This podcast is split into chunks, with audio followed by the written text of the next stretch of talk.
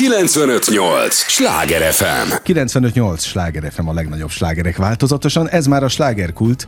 Én Esmiller András vagyok. Élményekkel teli estét kívánok mindenkinek, és az élményekhez, ahogy mondani szoktam, néhány értékekkel teli percet mi is hozzáteszünk mai nagyon kedves vendégemmel. Tudják, ez az a műsor, amelyben a helyi élettel foglalkozó, de mindannyiunkat érdeklő és érintő témákat boncolgatjuk a helyi életre hatással bíró példaértékű emberekkel. Izgalmas a vendég, izgalmas a terület, érdemes lesz a természetes emberi hangok műsorában velünk tartani. Farkas Gábort köszöntöm nagy-nagy szeretettel, és köszönöm az idődet. Na én köszönöm szépen a meghívást, és nagyon örülök, hogy itt lehetek. Liszt Ferenc Díjas zongoraművész, vagy, illetve tanszékvezető. Mondjak még valamit? Igazából már ez is örömteli, hogy ezt elmondtad a közönségnek és hát a rádióhallgatóknak. Igen, valóban a Zeneakadémián a zongoratanszéknek, illetve hivatalos nevén a, az akkordikus és billentyűs hangszerek tanszékének vagyok a vezetője, és hát emellett természetesen koncertező művész. Milyen a lelki állapotod? Most ennek ez volt az, a, már ezen gondolkodtam, amíg vártalak, hogy ezt fogom kérdezni egy, egy tanárembertől, meg egy zenésztől, hogy hogy, hogy érzi, érzi magát most a világban. Ez egy nagyon jó kérdés. Már csak amiatt is, mivel hogy különösen azóta, miután a Covid azért rendesen lerombolta, illetve hát megállította a klasszikus, illetve hát a kulturális életet, azért ott szerintem mindenkiben nagyon kicsit világvége hangulat volt, mert azért mi koncertező művészek, azért mi körülbelül két évre előre mindig tudjuk, hogy hova, mikor kell utazni, igen, igen pontosan melyik darabot kell játszani, melyik szimfonikus zenekarral, vagy hogyha esetleg szólóest van, akkor pontosan melyik koncertteremben, milyen városban, milyen országba kell utazni, és hirtelen az egyik pillanatról a másikra ez az egész ez így ö, megállt.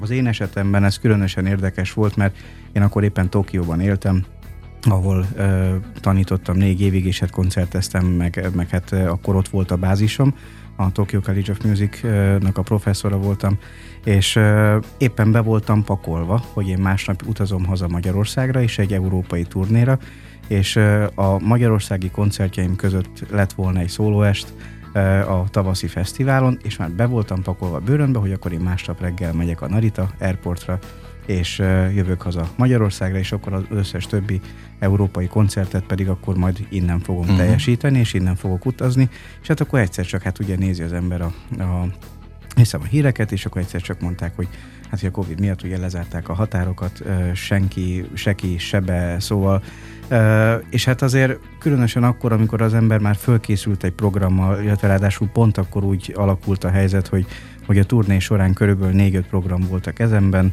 ezzel a programmal mentem volna minden országba és koncertterembe.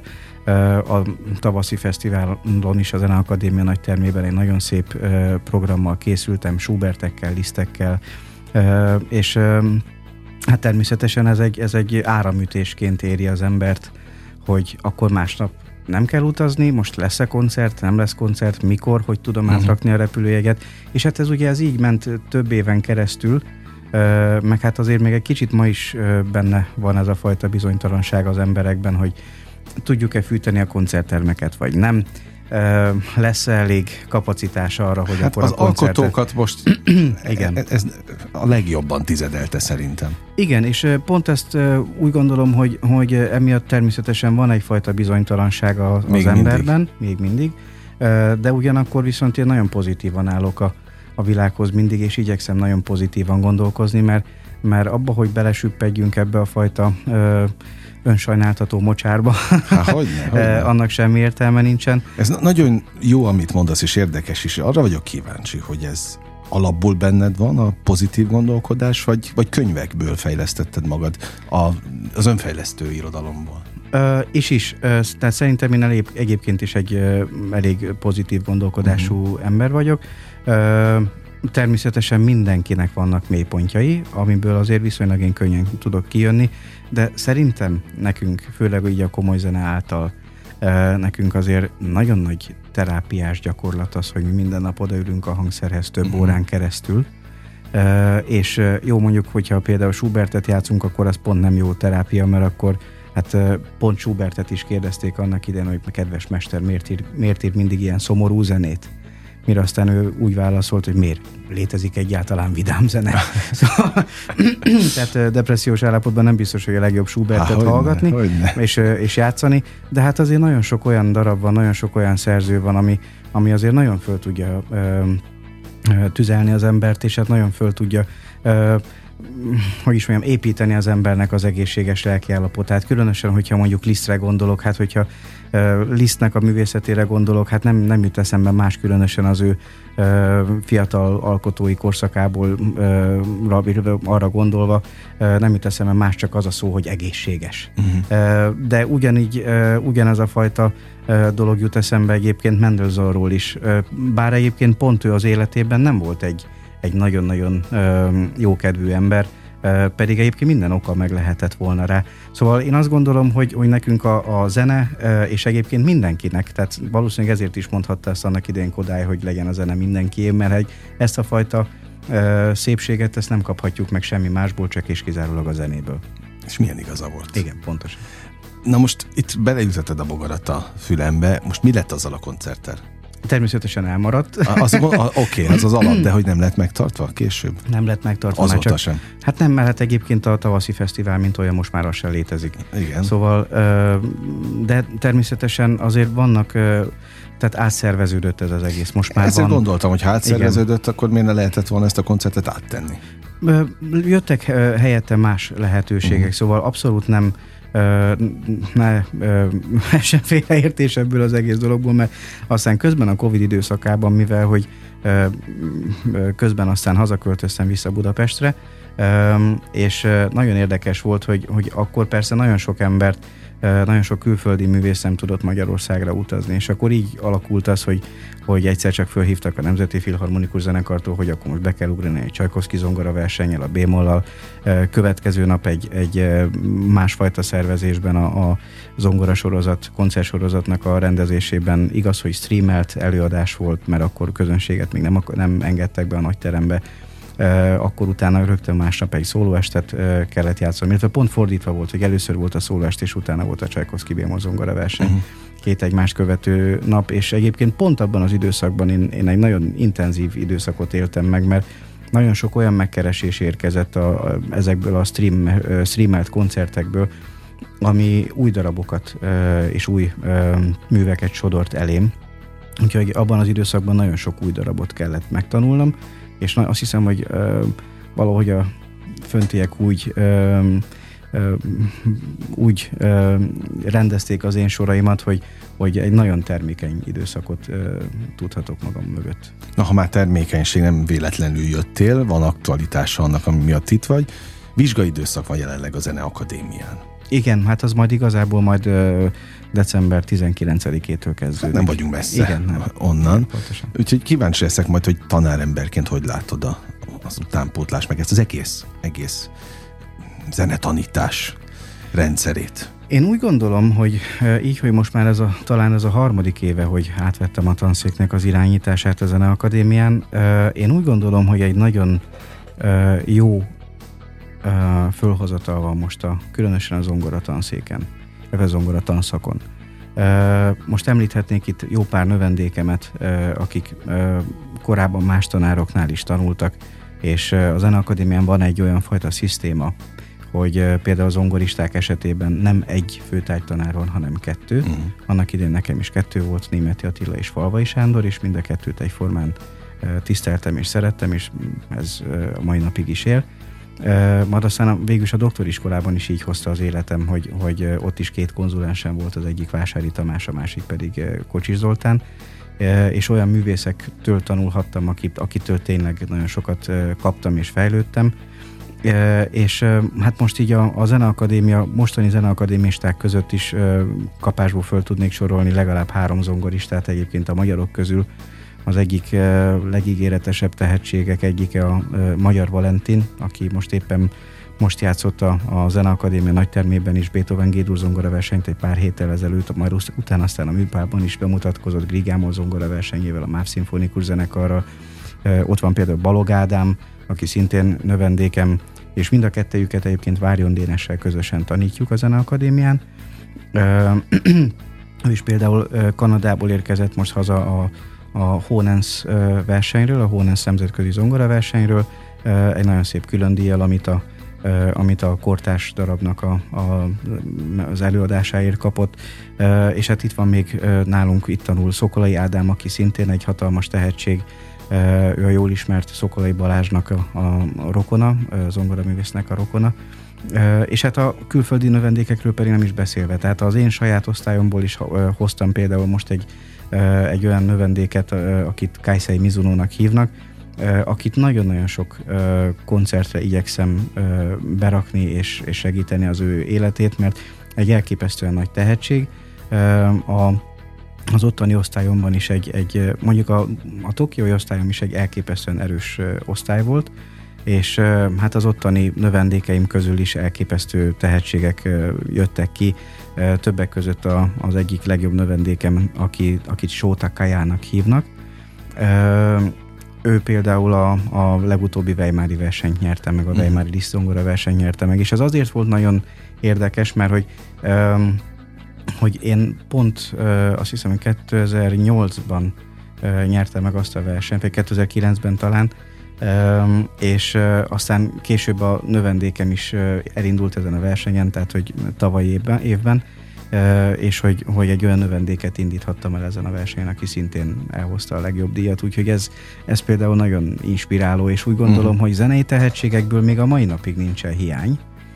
A zenei tehetségek szponzorálásából abból viszont még nagyon, uh-huh. szerintem különösen a mecenatúra tekintetében még nagyon nem járunk élen, mondjuk összehasonlítva Japánnal, aki, ahol ez a fajta dolog Mondjuk hozzá kell tenni az, hogy ugye Japánban nagyon sok olyan cég van, akit jól ismerünk, akiknek nagyon-nagyon fontos a kultúra, és nagyon fontos az... És akik áldoznak is erre. Nagyon sokat áldoznak erre. Többek között hát a mi egyetemünknek is, a, a Tokyo College of Musicnak is többféle szponzori megállapodása van. Nem tudom, hogy említhetek-e itt egyáltalán neveket, vagy sem.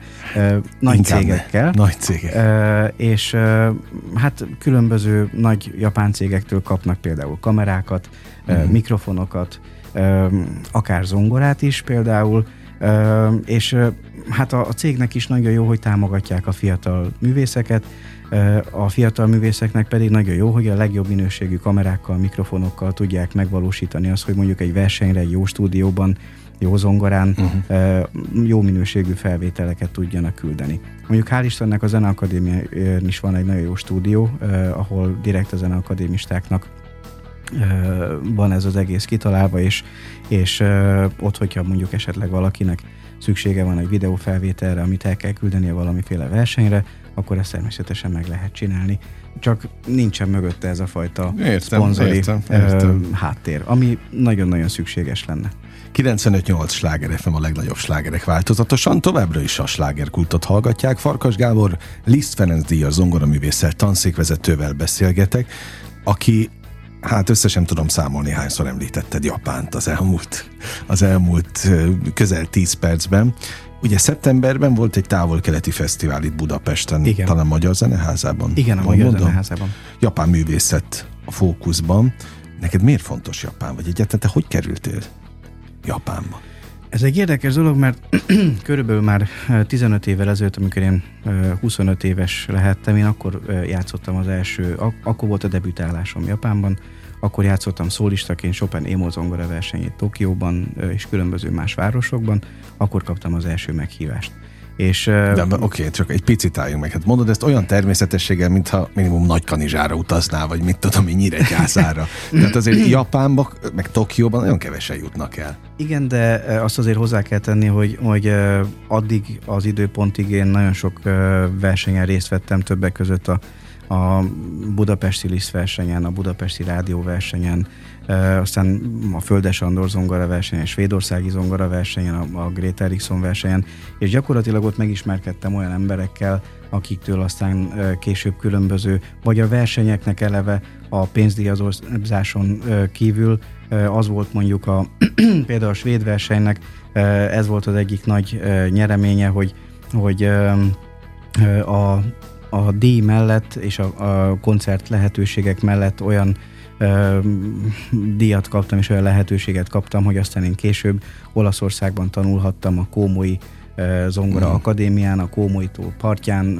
fantasztikus mesterek, mesterektől, mint Dimitri Baskirov, Wu Cong, uh-huh. Frankl Péter, és még sorolhatnám itt a, a nagyobbnál nagyobb zongoristáknak és a zongoraművészeknek a neveit, és hát természetesen hozzá kell tennem, hogy ott volt többek között William Grant Nabori, aki az egész Kómoi Zongora Akadémiának a, az igazgatója, és tehát a, a kitalálója is gyakorlatilag, és az egész Kómoi Zongora Akadémia művészeti igazgatója és, és patronálója Márta Argerics.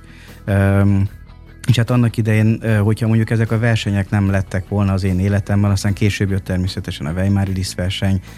Szóval ezek a fajta dolgok nagyon fontosak voltak aztán az én karrierépítésemben, mert így különböző koncert meghívásokat kaptam különböző országokba, értem, értem. és ennek hozamányaként volt, jött a szóba, hogy akkor én egy, egy japán turnéra kaptam meghívást, és Szóval Körülbelül 15 évvel ezelőtt volt az, amikor én először játszottam Japánban szólistaként, akkor Chopin mozongora versenyét és Bachef mozongora versenyét kellett játszanom különböző koncerttermekben, Um, és akkor aztán így meghívás, meghívást követett, uh-huh. következő évben visszahívtak ismételten egy fesztiválra, de akkor már uh, szólóban, és akkor így gyakorlatilag egy-két évente mindig vissza-vissza jártam Japánba, különböző városokba koncertezni. az ember megszokja ezt? Mert ne, ne, aki járt Japánba, az ismerőseim közül, hát mindenki szuperlatívuszongban beszél, hogy ez milyen egy csoda, Valóban ami az. ott van. Na oké, okay, de aki, te, aki a csodát sokszor láttad, meg hát éltél is Igen. Japánban, az megszokja egy idő után? Hát Kicsit azzal tudnám összehasonlítani, hogy, hogy az ember bele se gondol, hogy mi milyen szép városban élünk itt Budapesten. Uh-huh. Tehát akkor, amikor Tokióból jöttem haza, vagy a világ bármely pontjáról jövök haza, legyen az New York, legyen az Los Angeles, teljesen mindegy. De amikor az ember a Dunaparton vezet, vagy éppen sétál, Há, hogyne, hogyne. vagy a Hősök tere környékén, vagy éppen elmész a ligetbe sétálni, tehát olyan csodák vesznek körül szerintem, amit úgy az ember úgy, úgy megszokik, hozzászokik, de ugyanakkor rá, rá és rá csodálkozik újra és újra. És úgy gondolom, hogy, hogy ö, ö, Japán pedig akkora, hogy, hogy még persze természetesen végig koncerteztem Fukuokától Szapporóig egész Japánt, de hát még így is lenne rengeteg olyan város és rengeteg olyan, még Tokión belül is lennének, biztos vagyok benne olyan, olyan részek, ahol esetleg nem jártam, e, és biztos vagyok benne, hogy tudnának nekem olyan dolgokat mutatni, ami, amitől leesne az állam. Uh-huh és ez szerintem ez így is van rendjén, de hozzá visszakanyarodva a kérdésedre, egy kicsit megszokja az ember. Tehát megszokja azt is, hogy hogy mennyire rendezetten mennek a metrók, mennyire, hogyha esetleg mondjuk egy egy perces késés van, akkor következő nap, akkor már mondjuk a, a Shinkansen esetében, akkor a következő nap biztos, hogy megjelenik az újságban, hogy elnézést kérnek a kellemetlenségért és hasonlók. Természetesen ebbe a fajta jól organizált országba és rendszerbe nagyon könnyen beleszokik az ember. Mm. Úgyhogy szerintem azért is kell nyitott szemmel járni a világban, mert, mert ehhez képest mondjuk Japánnal összehasonlítva már Németország sem annyira rendezett mondjuk, mint uh-huh. Japán. És így, hogy Ázsiában is rengeteget utaztam Kínába, Dél-Koreába, Tajvanba, Vietnámba, nagyon érdekes összehasonlítani ezeket az országokat, de én úgy gondolom, hogy minden országot és minden nemzetet úgy kell tisztelni, és, és uh-huh. ahogy van, mert, mert mindegyiknek megvan a szépsége, a kultúrájának a szépsége, a sajátossága, és szerintem ugyanúgy, mint ahogy a zenében is mi próbálunk nyitottan mindenhez hozzáállni, és baktól egészen a kortárs zenéig mindent játszani, szerintem ugyanígy kell viselkedni az országokkal is. Ez egy csoda egyébként, amit most itt felvázoltál az elmúlt percekben, rakom össze a mozaikokat, és tényleg csak ámulok, meg bámulok, hogy mennyi helyen jártál eddig. Most egy ilyen világlátott ember vissza tud úgy térni Budapestre, hogy, hogy tényleg jól érzi magát, és nincs hiányérzete? Mivel hogy a, az én életem azért, és úgy gondolom, hogy a koncertező művészeknek az élete folyamatos utazásból áll. Nyilván. Ezért sosincs hiányunk szerint. Sosincs kilométer hiányunk, Aha. én azt szoktam mondani. Tehát most, hogyha csak ezt az évadot is, hogyha megnézem, akkor hát még a, még a háború kitör, kitörése előtt sikerült a Marinski Színházban Szentpéterváron bemutatkozni, és bár már játszottam korábban Moszkvában, de Szentpéterváron még soha. aztán utána zsűriztem a Carnegie Hallban, a, Lisz, a New Yorki Liszt versenyen, jártam rengeteg német, olasz, mindenféle európai városba, de azért mindig jó hazajönni. Szóval mégiscsak az embernek itt vannak a gyökerei, itt vannak a szülei, itt vannak a barátai. Természetesen a baráti kör azért most már nagyon széles. Uh-huh. Tehát minden, minden országban azért nagyon sok kollégával és jó emberrel sodort össze az, az élet, és kifejezetten jó volt például ez, hogy hogy sikerült a Magyar Zeneházában megrendezni ezt az első távol-keleti fesztivált. Azt kitalálta ki például? Hát az ötletgazda az én vagyok, uh-huh. és bementem annak idején Batta Andráshoz az igazgatóhoz, és, és találkoztunk, meg hát annak idején ő volt a, ugye a Zeneakadémia rektora, és én pont akkor költöztem haza Japánból, amikor még a zeneháza nem volt készen. Igen, igen, igen. Én csak az újságból értesültem, illetve hát internetről uh-huh. értesültem arról, hogy ez az egész dolog ez meg fog valósulni, és nekem már a Japánban eltöltött éveim alatt is kikristályosodott ez a dolog, hogy ott olyan sok fantasztikus művésszel uh, sikerült színpadra lépnem különböző fesztiválokon, szimfonikus zenekaroknál, kamara, uh, kamarazenei koncerteken, akikről itt Magyarországon még vajmi keveset tudunk, pedig ők uh, a világ minden országát nagyon nagy sikerrel látogatják, a legnagyobb koncerttermekig fantasztikus versenyeket nyernek meg, tényleg fantasztikus karrierük van, és arra gondoltam, hogy, hogy miért ne lehetne ezeket a csodálatos művészeket idehozni Magyarországra egy ilyen fórum keretén belül. Uh-huh. És nagyon örülök, hogy ennek a fesztiválnak például annak idején, illetve szeptemberben nagyon nagy hatása volt a közönségre, és úgy gondolom, hogy, hogy négy nap alatt azért természetesen nem lehet mindent bemutatni, mert ez egy kis négy napos uh-huh. kicsi fesztivál. De a japán kultúrának bizonyos szeleteit, az, hogy amiket ismernek természetesen az animék, hmm. és az animét is kombináltuk azzal, hogy az egyik növendéken például megcsinálta annak az aranzsmanját, hogy ezeknek az animéknek gyönyörű zenék vannak, és nagyon szívesen hallgatja is az ember ezeket a zenéket. És hát ezeket, ezekből a zenékből csinált egy, egy nagyobb szabású szvitet, ami azt hiszem, hogy körülbelül egy óra lett aztán a végére, és egy órán keresztül hang nélkül vetítettük a Magyar Zeneháza nagy termében ezeket az animéket, és akkor különböző animékből a zenéket össze fűzve. Uh-huh. Ja, nagyon izgalmas egyébként, hogy És hallgatom. fantasztikus volt, és ráadásul a zene, zeneakadémisták játszották, a zeneakadémista japán hallgatók játszották mindezt egy zongora trióval, és egy énekes, operaénekes játszott illetve énekelte a, a dalokat, és láttam, hogy közben a növendékek játékának a hatására is mekkora lelkesedést váltott ki a közönségből, de már az is meglepett, hogy milyen sok ember él itt Magyarországon, akik elképesztően rajanganak a japán kultúráért. Ezt akartam kérdezni, hogy hogy fogadta a közönség?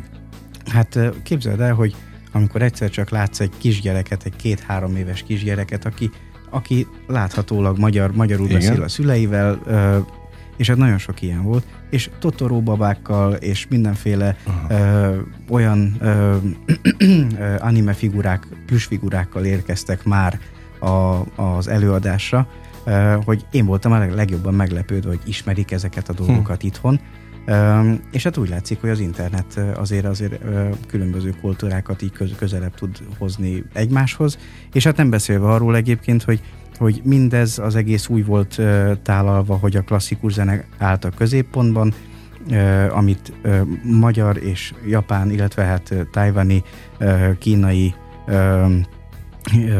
hát most dél-koreai művész sajnos nem sikerült meghívni, de reméljük, hogy legközelebb majd esetleg erre is lesz alkalom és mód.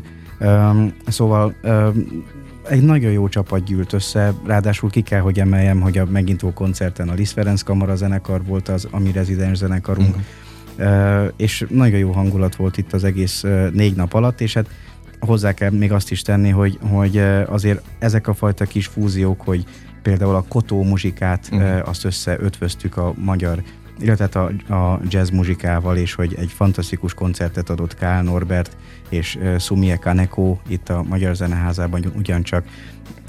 Aztán volt még egy, egy nagyon érdekes koncert, ami például a Shamisen és a, a Shakuhachit mutatta be úgy tradicionálisan. Emellett természetesen volt zöld kóstolás, origami hajtogatás, kaligráfia, és hát még rengeteg olyan uh, kotó uh, simogató, mi így hívtuk egyébként, szóval a kotó hangszernek a bemutatója.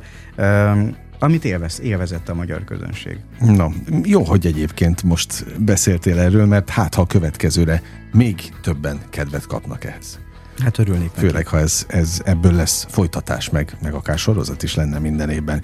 95-8 sláger a legnagyobb slágerek változatosan. Arra kérek most mindenkit, hát elsősorban téged, Gábor, mert még millió kérdésem van. Hát itt dobálod a labdákat, azt se tudom hirtelen melyiket csapjam le, mindet lefogom egyébként a következő részben, mert az első rész most véget ért. Arra kérem mindig a hallgatókat is, hogy a drága idejüket és a figyelmüket adják nekünk a következő részben is. Egy lélegzetvételnyi szünetre megyünk csak el, aztán folytatódik a slágerkult. 958! Sláger FM! Mondtam, hogy nem kell sokat várni. Már is itt vagyunk a következő résszel. 958 Sláger FM a legnagyobb slágerek vált változatosan, és ez már a második része a slágerkultnak. Örülök, hogy itt vannak, és annak is örülök, hogy Farkas Gábor, Liszt Ferenc Díjas, zongoraművész, tanszékvezető megtisztelt a jelenlétével, és ebben a, a, a blogban is beszélgethetünk. Nem akarom esküszöm túlzásba vinni Japánt, mert azért nagyon sok minden van még az életedben, amiről tudunk beszélgetni, de de felvetődött bennem a kérdés, és bocs, hogy ilyeneket kérdezek. Beszélsz japánul? Hát így, hogy a feleségem is japán. Jó, hát ezt most mondod először, hát most egészen is tudtuk. és hát van két szép kisfiunk. Szívből gratulálok. Köszönöm szépen. Így, hát ilyen módon azért csak ragad az emberre a japán nyelv, és hát a, a négy eltöltött év Tokióban azért szerintem nagyon sok dolgot ragasztott rám. Nem adnak el?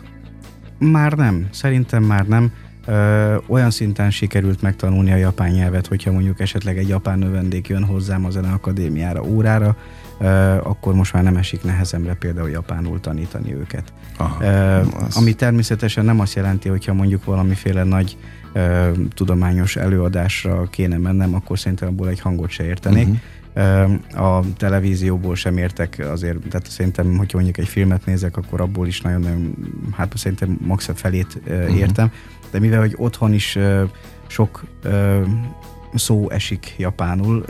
A... Milyen nyelven beszéltek egymással? Otthon egyébként most már magyarul, kezdetben angolul beszélgettem a feleségemmel, az volt a közös nyelvünk, aztán mivel hogy ő, zeneakadémista volt, illetve hát a zeneakadémián ismerkedtünk meg, mind a ketten itt tanultunk, és hát éppen emiatt ő valahogy pikpak magára szedte a magyar nyelvet. Tehát két év után eljutott arra a szintre, hogy két év után már, már szinte magyarul beszéltünk, és azóta is most már hát magyar lett a... a gyermekek?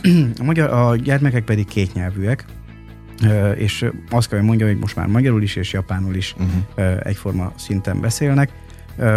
Az írás az, ami a legnehezebb, mert hát ilyenkor ezt tényleg gyermekkorban kell elkezdeni, de ilyen módon azért nekünk azt hiszem, hogy, hogy rettenetesen nagy szerencsénk van, mert feleségemnek a nagynénye, ő például kaligráfia tanár. Tehát akármikor kimegyünk Japánba, mert hát azért ezt úgy szoktuk csinálni, hogy miután visszajöttem Tokióból, azért nekem megmaradt ott egy, egy vendégprofesszori állásom, tehát én uh-huh. rendszeresen járok ki. Csak hát dolgozni hát, is. Dolgozni is természetesen, meg hát koncertezni is. A legkövetkező, egyébként a következő turné az pont február 13-án fog kezdődni, és azt hiszem csak március közepén jövök vissza.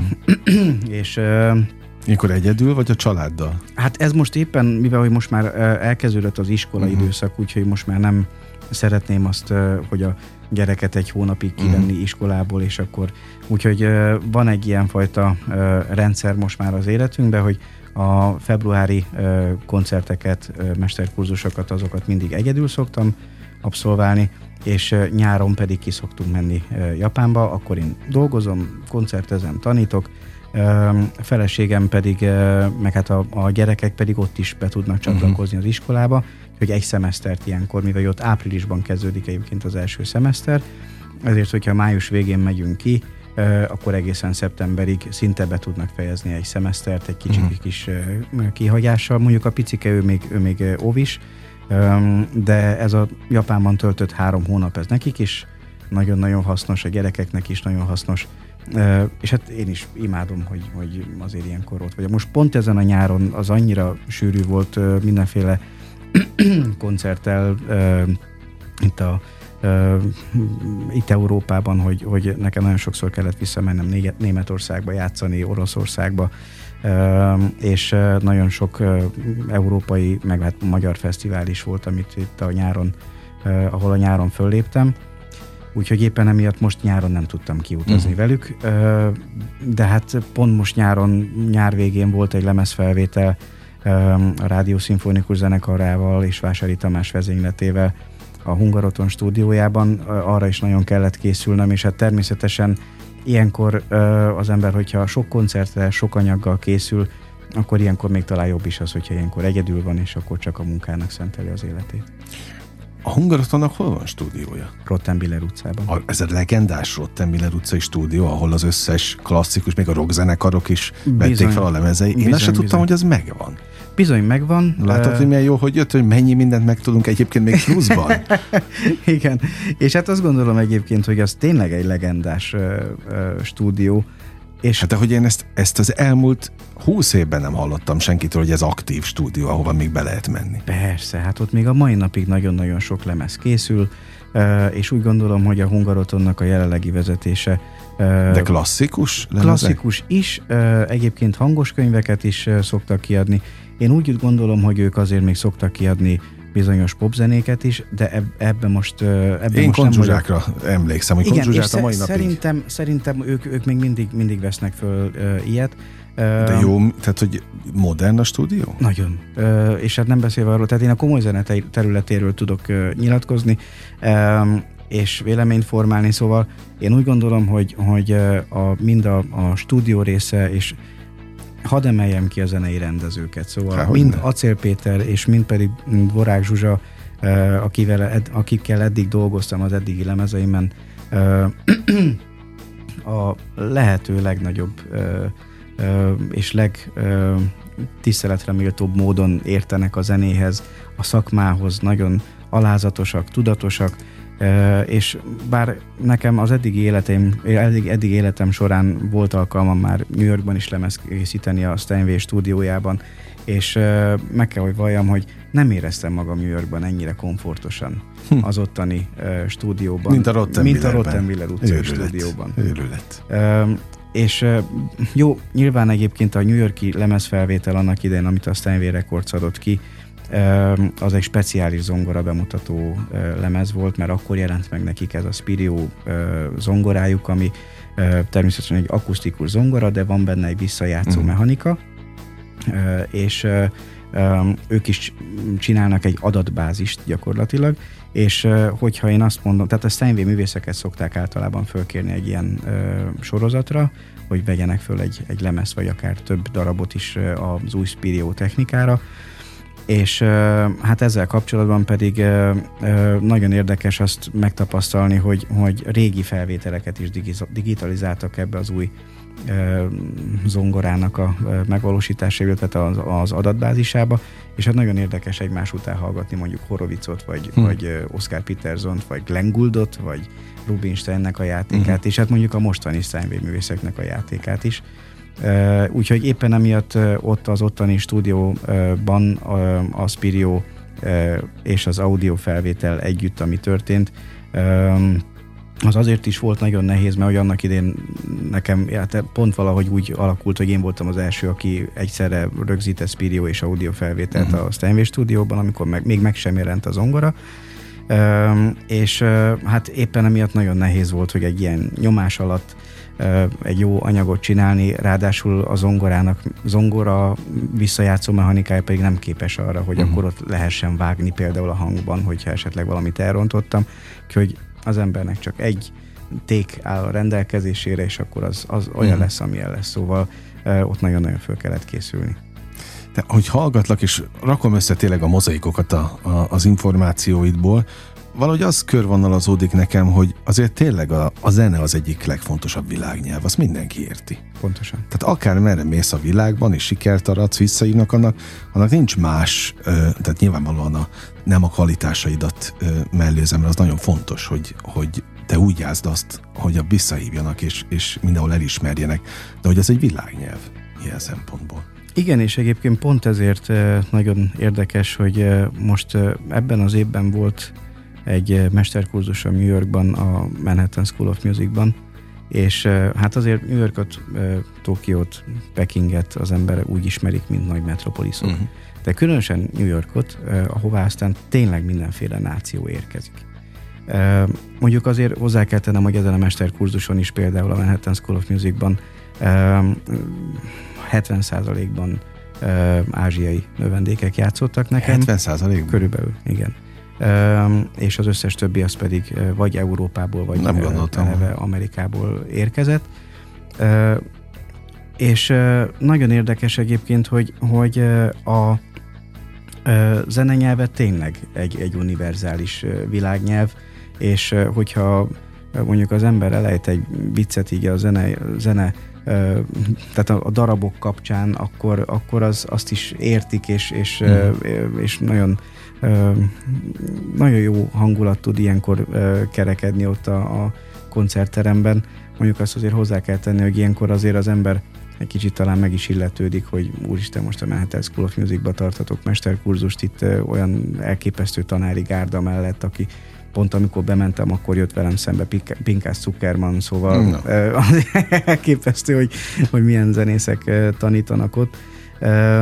De hát természetesen meg kell, hogy valljam egyébként, hogy azt gondoltam, hogy biztos az zongoristák színvonala is majd, majd valami óriási lesz, és tényleg nagyon óriási, és tényleg nagyon magas színvonalú, de azért az Akadémián talán nem szégyenkezhetünk. Na, mindjárt ezzel folytatjuk. 95-8 sláger FM a legnagyobb slágerek változatosan. Ez továbbra is a slágerkult, amit hallgatnak. Farkas Gáborral beszélgetek Litz Ferenc díjas zongora művésszel és tanszékvezetővel. A következő kérdés pedig akkor elsősorban a tanszékvezetőhöz szól és ne érts félre a, a kérdés, kérlek értsd jól, láttad-e bármelyik növendékedben saját magadat?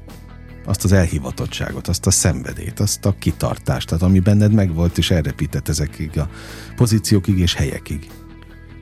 Úgy gondolom, hogy azok az emberek, akik, akik aztán, uh, um, tehát hogy akik a legtehetségesebbek, um, és a legszorgalmasabbak, tehát azért mindenkinek más útja van. És, de ugyanazt a fajta elhivatottságot és ugyanazt a fajta szorgalmat azért látom sok növendékben. Uh-huh. Természetesen, mint ahogy egy, én nem tudom, én nem vagyok mondjuk annyira járatos az orvosi világban, de biztos ott is vannak jobb, jobban tanuló Nyilván. növendékek, és vannak kevésbé tehetségesek. De az a pár ember, akiből aztán később szólista lesz, és ezeket szerintem már korábban meg is uh-huh. neveztem, és egyébként elnézés, hogyha mondjuk valakit kihagytam, mert például azért ott van még Balázs Elemér is, aki egy, aki egy nagyon tehetséges zongorista, Orsovai Endre. Szóval tudnám meg itt azért sorolni mm. a neveket. Ö, ö, csak nyilván mondjuk a műsoridő is egész véges. Persze, jogos. De ö, mind a magyar, mind pedig a japán egyetemen azért ö, a legtehetségesebb növendékeket természetesen az ember ö, igyekszik inspirálni, és ami a legfontosabb az az, hogy utat mutatni nekik, és hogyha mindez egy jó szorgalommal párosul, és azért az esetek nagy többségében, hogyha tényleg valaki egy tényleg valaki hivatásként tekint erre a, uh-huh. erre a zenélésre, hogy csúnyán fogalmazzak, az ongora művészetre, a művészetre, hogy kicsit javítsak, akkor, akkor ezt nem lehet másként csinálni, csak és kizárólag megszállottan. Szóval az anyagtanulás, a, a játéknak a, a minősége, hogy soha nem vagyunk igazából megelégedve magunkkal. Mindig, uh-huh. mindig vannak olyan... Ez rád is igaz? Természetesen, hogy ne. Hát én nem tudom, hogy egyáltalán volt-e már életemben olyan koncert, amire azt mondtam, hogy na, ez most száz százalékig jó volt. Soha. De mi magadban keresed a hibát, vagy tényleg vannak benne hibák? Ezek olyan... Illetve azokat észreveszi rajtad kívül bárki? Hát szerintem a Vásári Tamás szemléltette ezt a legjobban egyébként ezt a fajta dolgot, hogy, hogy természetesen az embernek vannak szigorú tanárai, de hogy a legszigorúbbak mi vagyunk, akik egyszer csak látjuk magunkat kívülről, hogy ott állunk ostorral a kezünkben minden egyes koncert után, és ostorozzuk magunkat az összes olyan, ha nem is most nem félreütésekről gond, uh-huh. beszélek, tehát természetesen üthet félre az ember, csak legyen mögötte jelentés, és uh-huh. legyen mögötte zenei tartalom. Abszolút nem probléma az, hogyha valaki koncerten félreüt, bár nyilván az nem jó, hogyha egy teljesen ahogy Antal Imre mondta régen, hogy ugyan már hát a félreütéseimből egy új opuszt lehetne írni. de nyilván ez csak viccesen mondta. Én imádtam Imrét, nekem a legnagyobb mondása az volt, amit de szerintem másnak is mondott, de nekem, nekem, hogy nem kell. Tehát, hogy semmihez nem kell érteni, és mindenhez kell érteni egy picit. Igen. És hogy ezzel így elérdegél az ember. Ez egy jó mondás. Egész egyébként. életében. No, és még mindig a tanszékvezetőhöz szól a, a kérdés, hogy a budapesti, illetve a tokiói hallgatók között mi a különbség? A legtehetségesebbek között szinte semmi. Tehát én úgy gondolom, hogy a, a, legtehetségesebbek azok a világ minden pontján meg fogják állni a helyüket, amennyiben jó kezekben vannak, nekik is van egy, egy jó perspektívájuk arra vonatkozólag, hogy, hogy mit szeretnének elérni az életben. Miket szeretnének tanulni, milyen irányba szeretnék folytatni aztán később a repertoárépítést, mit szeretnének magukból a legjobban megmutatni a színpadon. Én azért igyekszem mindenkire olyan hatással lenne, hogy tényleg a baroktól egészen a modern zenéig mindent kell játszani. De természetesen vannak az embernek nagyon kedvenc időszakai, amivel esetleg több időt töltünk. Mm. De nagyon nagy különbségeket én nem vélek felfedezni. Azok az ázsiai növendékek, akik, akik tehetségesek, azok ugyanannyira érzékenyek, mint egy, mint egy tehát vannak ezek a fajta sztereo, uh-huh. sztereotípiák, hogy az ázsiai növendékek inkább szorgalmasak, és hogy technikailag perfektek, de érzelmileg nem. A legtehetségesebbekre ezt, ki, ezt határozottan kijelenthetem, hogy nem igaz. Ha belegondolunk abba, hogy most a legutóbbi Van Cliburn zongora verseny például egy kínai srác, illetve bocsánat, egy dél-koreai srác nyerte meg, egy elképesztő produkcióval Liszt összes transzcendens etügyét, eljátsz, etügyét eljátszotta. Nem csak, hogy perfekten, illetve zeneileg is, és minden szempontból csodálatosan, és egy fantasztikus Achmaninov zongora versenyt játszott, a harmadik zongora versenyt, amit szerintem a világ egyik legjobb előadása volt. A Chopin verseny most egy kínai srác nyerte meg, a legnagyobb versenyeket ázsiai növendékek szokták megnyerni, és nem csak azért, mert hogy perfektek, hanem, hanem olyan érzelmi töltet is van benne. Tehát emberek vagyunk, uh-huh. egész egyszerűen. Természetesen hát vannak olyan módon különbségek azért, hogy hozzáállásbeli különbségek abban, hogy általában az ázsiai növendékek azok egy picikét szorgalmasabbak mondjuk, mint az európaiak. Tehát, hogy és ezt most nem a, a nagyon magas szintű tehetséggel rendelkezőkre mondom, hanem mondjuk azok, akik még szintén nagyon jók a hangszerükön, elhivatottak, de hát nem kaptak annyi tehetséget uh-huh. esetleg mondjuk a Jóistentől. Ö, ott azért vélek egy ilyenfajta dolgot felfedezni, de mondjuk a kultúra is hozza ezt magával. Tehát az ázsiai kultúrában az, aki nem szorgalmas, az egész egyszerűen később egy ilyen nagy országban, mondjuk, hogyha csak Japánt említem, ahol 130 millióan élnek azon a kicsi szigeten, ami egyébként nem annyira kicsi, uh-huh. hogyha mondjuk Magyarországhoz hasonlítjuk össze, de mivel nagy a verseny helyzet, ezért mindenkinek nagyon kell tepernie ahhoz csúnya szóval élve, hogy életben maradjon, és aztán későbbiekben meg tudjon élni. És természetesen itt a Zeneakadémián is azért igyekszünk mindig a lehető legjobbakat fölvenni, vannak, akik lemorzsolódnak, és azok, akik viszont elvégzik, azokból szerintem mind ö, sikeres ö, uh-huh. zenészek lesznek. Ö, én azért nagyon-nagyon igyekszem azt szorgalmazni, hogy, hogy mivel, hogy nem mindenki ö, lehet predestinálva arra, hogy szólista legyen. Ö, és nem mindenki kaphat egy akkora ö, tehetséget, ö, föntről, hogy, hogy aztán később tényleg a színpadon megállja a helyét. Éppen ezért én nagyon fontosnak tartom azt is, hogy, hogy ami nagyon fontos, hogy rendkívül jó tanárokat is képezzünk ki, aki aztán a következő generációt uh-huh. is föl tudja nevelni.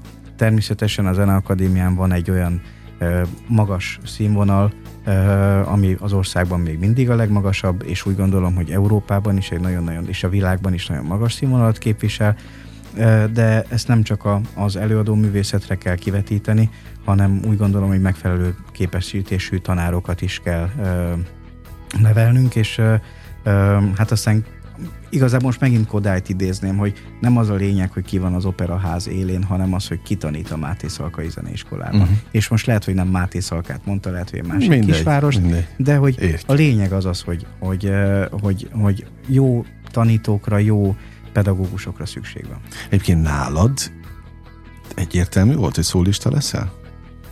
Tehát nem. ilyen szempontból Abszolút egyenes nem. volt az út, nem? Nem.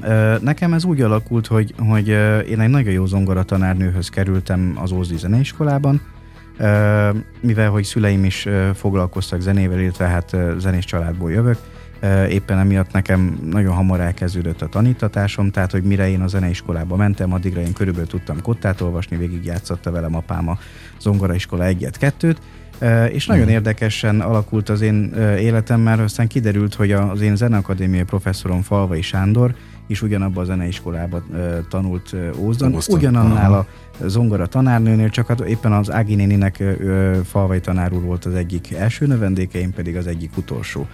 E, aztán úgy szépen lassan, ahogy így egyre jobban így elkezdtek engem versenyekre vinni, nem csak zongorából, hanem szolfésból is, ez még egészen a konziban is így történt, országos versenyekre vittek szolfésból és zongorából is, és akkor így szépen, ahogy így, így kicsit ahhoz tudnám hasonlítani, mint egy, mint egy hegymászó, aki, akinek van először egy célja, hogy akkor megmásza azt a magas hegyet, és akkor a hegy csúcsról megpillant egy másikat. Uh-huh. És akkor így egyszer csak így mindig, mindig, mindig egy másik hegycsúcsot szeretne megmászni.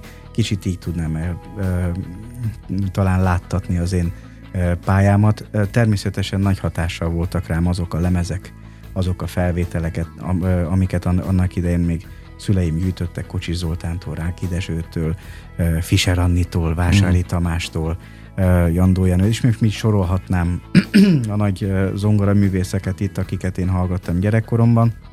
És hát az, amikor az ember legelőször belép a Zeneakadémiára, amikor a Zeneakadémia színpadát meglátja, Um, és aztán különböző koncerteket. Azért emelkedett igen, pillanat? Igen, igen, igen. Tehát én azt gondolom, hogy amikor uh, ott ülsz a közönség soraiban gyerekként, uh, és hallasz szépen valakit játszani, és egyszer csak egy gyerekben is megfogalmazódik az, hogy szeretnék egyszer én is ott játszani. Uh-huh. És amikor az úgy eljön, az egy nagyon felelősségteljes és boldog pillanat. De ez már Ózdon is megfogalmazódott benned? Vagy ott még nem lehetett ezt sejteni?